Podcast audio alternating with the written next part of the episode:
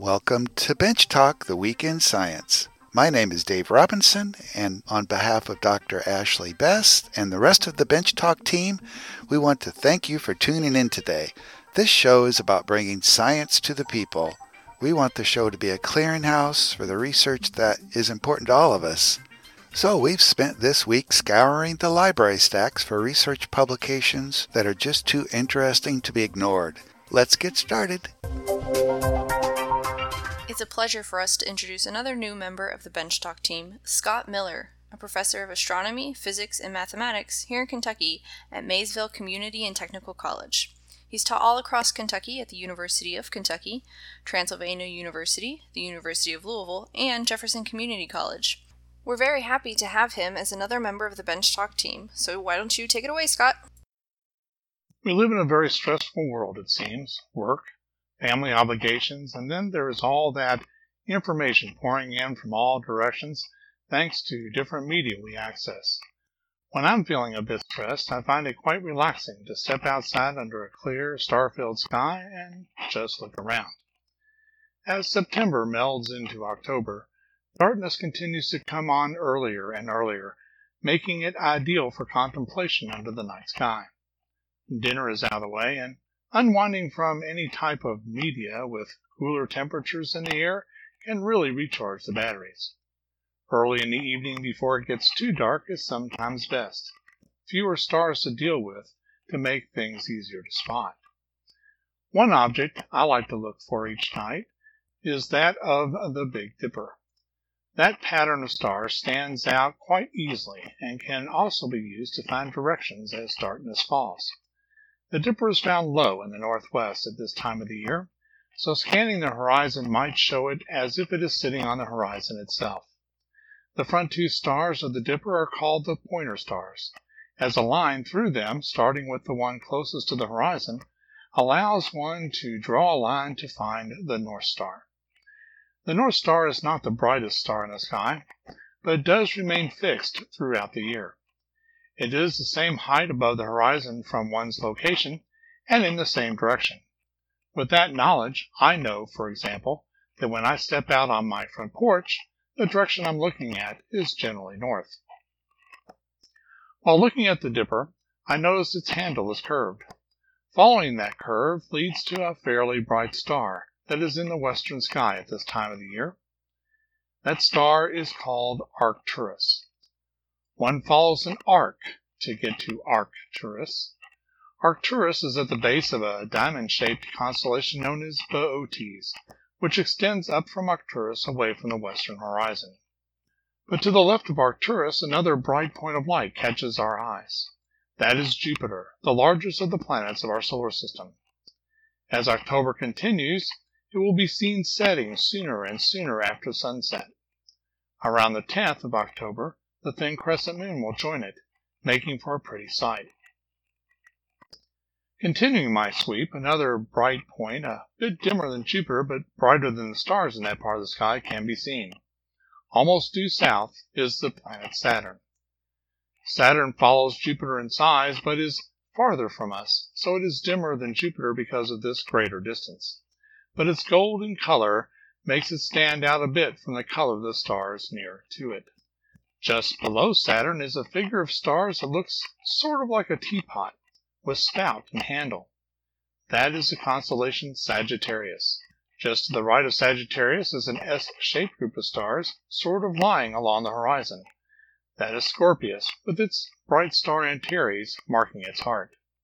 Antares means rival of Mars. So it is comparison time. Continuing on, left of Saturn is a ruddy point of light, again outshining the stars in its part of the sky. Mars, the red planet, shines brightly in the south southeastern sky. Mars is smaller than Earth, but closer to us than Jupiter, and its closeness makes it stand out in the night sky. But as the year continues and Mars is seen more and more in the western sky, it will become noticeably dimmer than now, because our distance from it is grown as we travel in our faster orbit around the sun. Mars, Antares, Mars, Antares. Which is brighter? Which is redder? Only a look at the night sky can tell. Continuing to turn left, the eastern sky now lies ahead, and a couple of star patterns may be visible. There is a W-shaped pattern a bit to the northeast. That is Cassiopeia. She is pictured as a queen sitting in her throne. Just below Cassiopeia, or more directly east, lies a large square of stars, the Great Square of Pegasus. Yes, the same winged horse that symbolizes the Derby festival is represented in the sky as well. The square is its body. The rest of the constellation is best seen with the help of a star map. Another geometric shape of stars is found high overhead at this time of the year. It is called the summer triangle. It is not a constellation, but is made of three bright stars from three different constellations. Under dark skies away from city lights, a band of light passes through it, extending down toward the spout of the teapot in Sagittarius. Steam rising out of the teapot across the top of the sky and on in the direction of Cassiopeia marks the Milky Way. The Milky Way is actually marking part of the disk of our own galaxy, within which we are embedded. We are not at the center of our galaxy, but being in the disk means we can see its stars in all directions, both near and far. Planets, stars, constellations, and even a galaxy. Lots to help reduce the day's stress on a cool autumn evening. Imagine you walk into your favorite restaurant and the host gives you the menu and they tell you, oh, we've got a new menu out now. Hope you like it. And you examine the menu and on one page it says genetically modified meals and on the other page it says non genetically modified meals. Which page are you going to select your food from? How do you feel about eating genetically modified food? Well, if you eat a normal American diet, I can tell you now that you're already eating a lot of genetically modified food, whether you like it or not.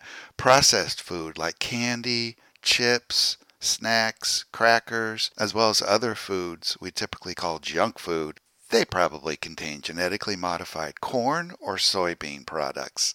For instance, here are some foods that contain corn Twinkies, Chicken McNuggets, non dairy creamer, Cheez Whiz ketchup, margarine, salad dressing, mayonnaise, cake frosting, frozen waffles, even vitamins. They all contain corn products, and corn is mostly genetically modified. Researchers can now determine how much of the carbon in our body comes from corn because corn grabs onto a carbon that is a little bit different than what other plants grab onto. And it turns out that more than half of the carbon in Americans' bodies is derived from corn. More than half of our carbon, half of that carbon is from corn. Now, carbon is the most prevalent chemical element in our body, other than hydrogen and oxygen, because water is made from H2O, hydrogen and oxygen. Other than water, our body is mostly carbon. And if you eat a normal American diet, that means that most of that carbon in your body is from corn. Until about 40 years ago, the staple food here in the United States was wheat because we ate a lot of pasta and bread. But now the American staple crop is corn, and that's because corn is used in junk food, and Americans eat a lot of junk food. And then when you talk about soybeans, something like 10% of the calories we eat comes from soybean, especially soybean oil, and 94% of all the soybeans produced in the United States are genetically modified. So 94% of the soybeans are genetically modified, and then 92% of all the corn, the field corn, is genetically modified. 92% of corn. So if you drink soda pop, it probably contains high fructose corn syrup, which is not only made from genetically modified corn, but it's synthesized using enzymes derived from genetically modified bacteria or yeast. Since our gasoline has some ethanol blended into it, you could also consider your gasoline to be genetically modified since ethanol is primarily derived from corn. First, I should remind you of what it means when a plant or an animal is genetically modified. What does genetic modification mean? There are different definitions of genetic modification, but most researchers will agree that it basically means that genetic modification is when individual genes of interest have been moved from one organism into another organism using laboratory techniques other than the natural process of mating or natural recombination that occurs in everyday life. So the varieties of plants that are generated with traditional plant breeding techniques like cross-pollination and self-pollination and asexual propagation of plants, that's not genetic modification. Not in my book anyway. Now, representatives of the biotech industry might tell you that oh, our ancestors have been genetically modifying plants for thousands of years. That's not really using laboratory techniques, so that doesn't fit my definition and most people's definition of genetic engineering. Those experiments you read about in high school biology class involving Gregor Mendel's cross hybridization of different varieties of pea plants, that's not genetic modification. That's just old fashioned plant breeding plant breeders are generally confined by their species. You can make crosses between organisms within a species, but it's a lot harder to make interspecific hybridizations. For that, you generally need genetic engineering. Now, to be perfectly candid, I should tell you that I have made genetically modified organisms in my laboratory, mostly genetically modified plants, but also modified bacteria. Mostly it's been done in an educational context. I just wanted my students to know how it was done. For instance, we've played around with bioluminescence. Fireflies are bioluminescent. So we've taken the gene from fireflies that makes them glow at night and inserted them into plants to see if we could get the plants to glow. It did work in a certain way. I've also published research articles about transgenic plants. I worked with a team at University of Illinois trying to insert a gene for an edible vaccine into apple trees. The idea there was that children in low income countries could actually vaccinate themselves by eating a few slices of apple or maybe some applesauce and vaccinate them against a very important childhood disease. So I'm not against the idea of genetic modification of organisms. But I do think it's regrettable that companies like Monsanto, which is now called Bayer, have put all their energy into making agricultural crops that are primarily resistant to herbicides or resistant to insects. Insect tolerance and herbicide tolerance, that's the trait that's mostly been put into the genetically modified corn and soybean that we're currently eating. And I'm not sure it's really been worth it, and in the long run could backfire but I'm not against all types of genetic modification of organisms. I think there are some really exciting opportunities out there, like making an edible vaccine from plants, or altering algae to make biofuel, or altering microorganisms to make biodegradable plastic. Those are ideas worth looking into. A lot of my friends will disagree with me on this point. They'll say there's just no justifiable reason to make genetically modified organisms, period. I just think there are some exciting possibilities there, but I respect their opinion.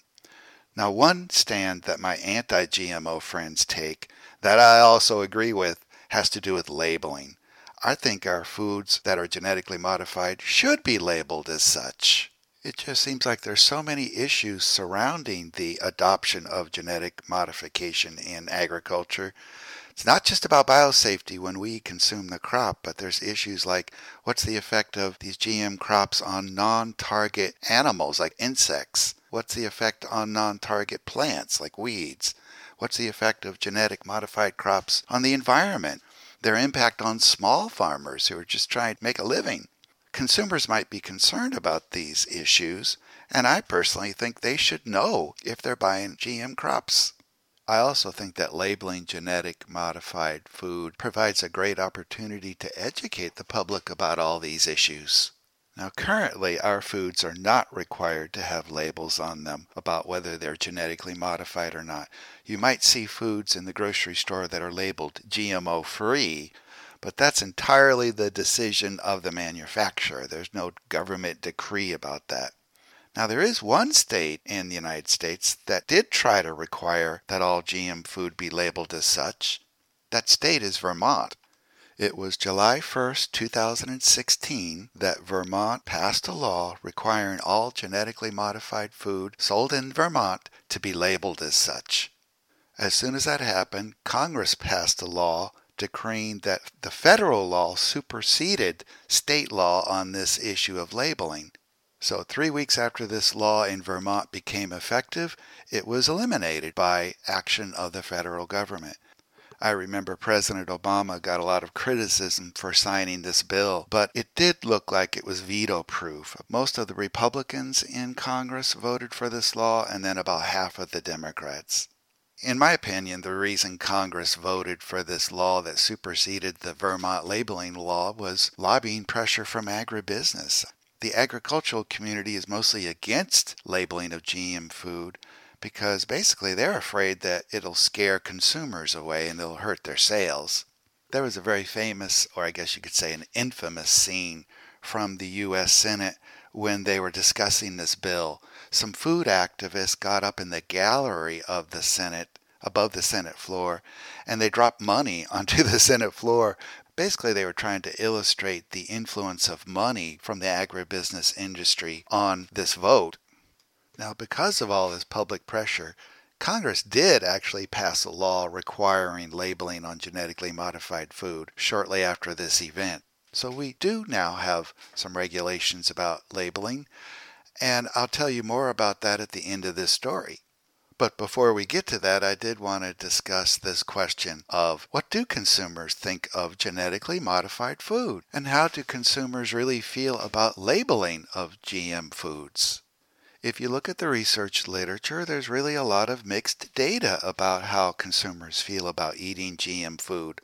On the one hand, there's lots of surveys showing that the majority of people will say that they prefer their food to be labeled, but a lot of times when this question comes up on ballot issues, like in California, it loses.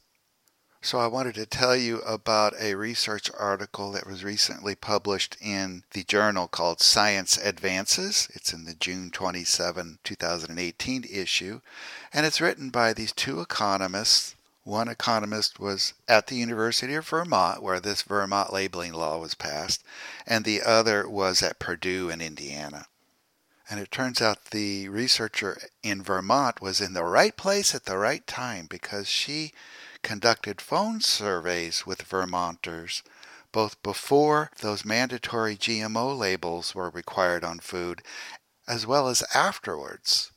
Their main goal was to learn how labeling affected consumers' attitudes about genetically modified food. And so they conducted five different surveys of Vermonters over a three year period, bracketing this time when labeling became very dominant. Even though the Vermont GM labeling law wasn't fully effective at the time of these surveys, Many food companies had already started putting labels on their genetically modified food. In addition to surveying Vermonters about their feelings about GM foods and labels, they also conducted big online surveys of Americans outside of the state of Vermont for comparison. They wanted experimental control. So, altogether, they gathered data from something like 7,800 different people.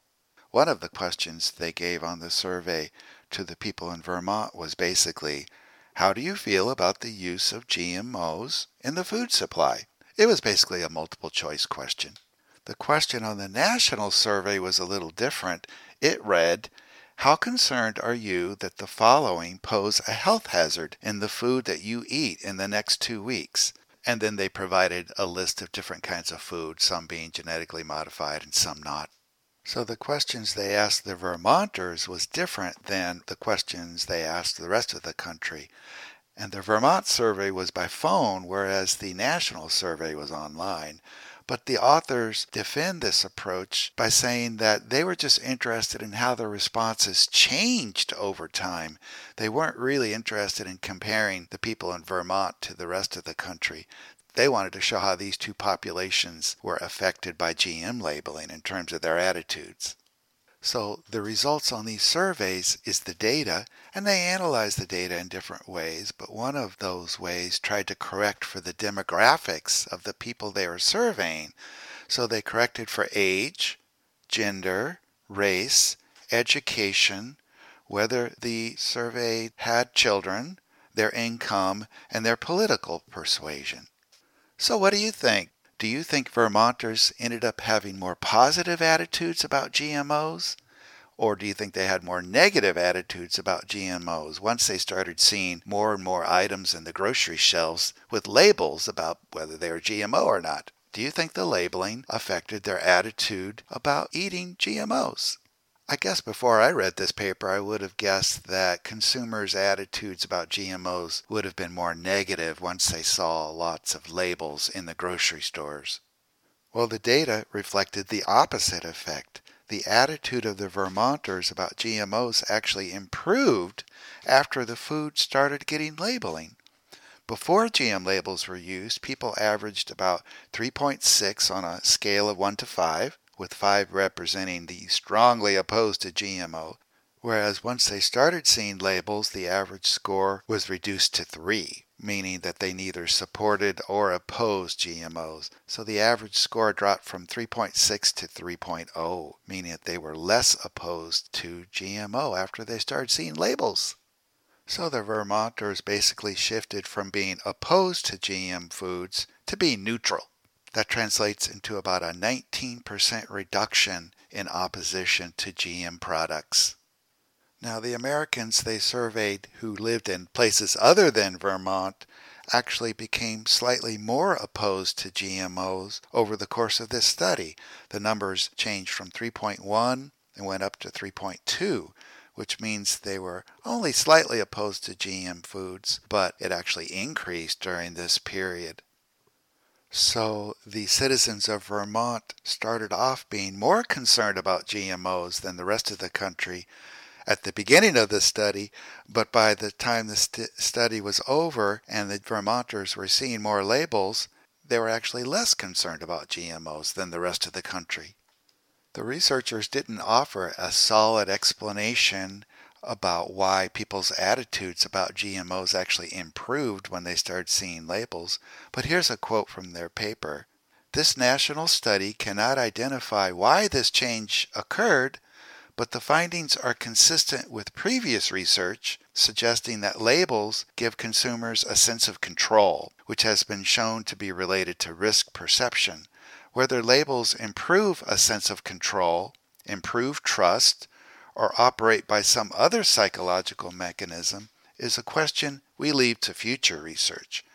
This is actually the first study of consumer perceptions about genetically modified food that actually involved labeling. In the past, researchers had only provided hypothetical scenarios. This was done in the real world. The authors also state in their paper, quote, the findings help provide insights into the psychology of consumers' risk perceptions that can be used in communicating the benefits and risks of genetically engineered technology to the public. I just wish someone would tell this to Monsanto, which is the biggest company making genetically modified corn and soybean, about this paper. If they knew that consumer perceptions about GMOs actually improved when their food was labeled, they might not oppose the idea of labeling so much. Whether Monsanto actually likes it or not, GMO labeling is coming down the pike. Congress passed a law back in 2016 requiring labeling of GM food, and the U.S. Department of Agriculture is currently working on guidelines for that labeling, but it's a slow process. The first step was asking the public about their attitudes, and so the USDA asked for suggestions from the general public. They received something like 112,000 different comments from farmers, consumers, agricultural companies, food companies, etc. But the USDA still hasn't fully decided what products should be labeled and which ones don't need to be labeled it gets kind of complicated. Say you've got potato chips that are made from potatoes that are not genetically modified, but the chips were fried in soybean oil where the soybean was genetically modified. So do you label those potato chips as GM potato chips or not? From what I've read, it looks like currently the USDA would say that those chips would not have to be labeled as GM since the potato themselves were not genetically modified but they're still deciding about that. The USDA is also testing out different kinds of labels. What, what would the label actually say on a genetically modified food product? It looks like they've decided on the acronym BE. It stands for bioengineered. And so there'll be this BE label on GMO foods. And most of the labels are brightly colored in green and yellow. Sometimes they include a smiley face, which is weird, or a picture of the sun, or there's some plants behind the scene of where this BE acronym is. A lot of people are opposed to this term bioengineered BE because they think it's too cheerful. It's not serious enough. And they might be especially mystified by the term BE. And that's not B dot E dot, it's B. I myself associate B with the Beatles song Let It Be, or with that phrase, be all you can be. It also sounds pretty compatible with the Eastern way of thinking or New Age way of thinking, you know, just be. So maybe B is a little bit too mellow. But the decision's not made yet. The USDA is also considering just including a barcode for foods that are genetically modified.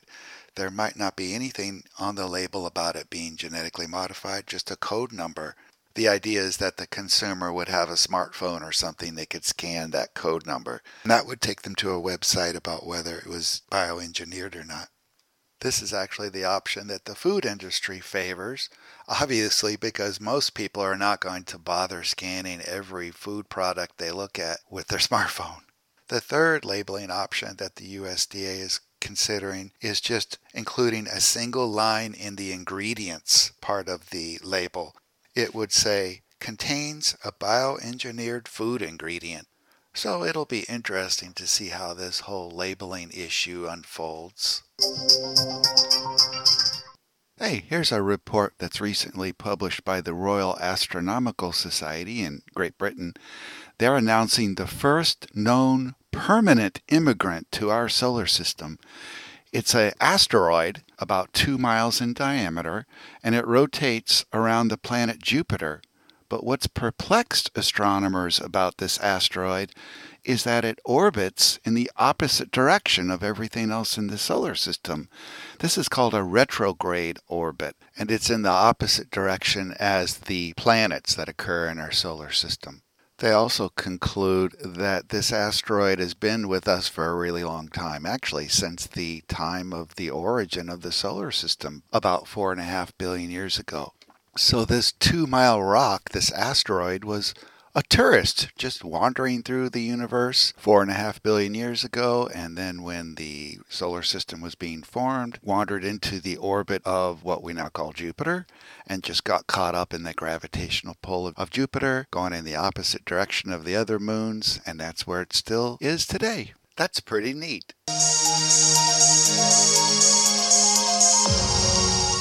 As always, thanks for listening to Bench Talk, the week in science. We think the world is a fascinating place, and science is a good way to explore it.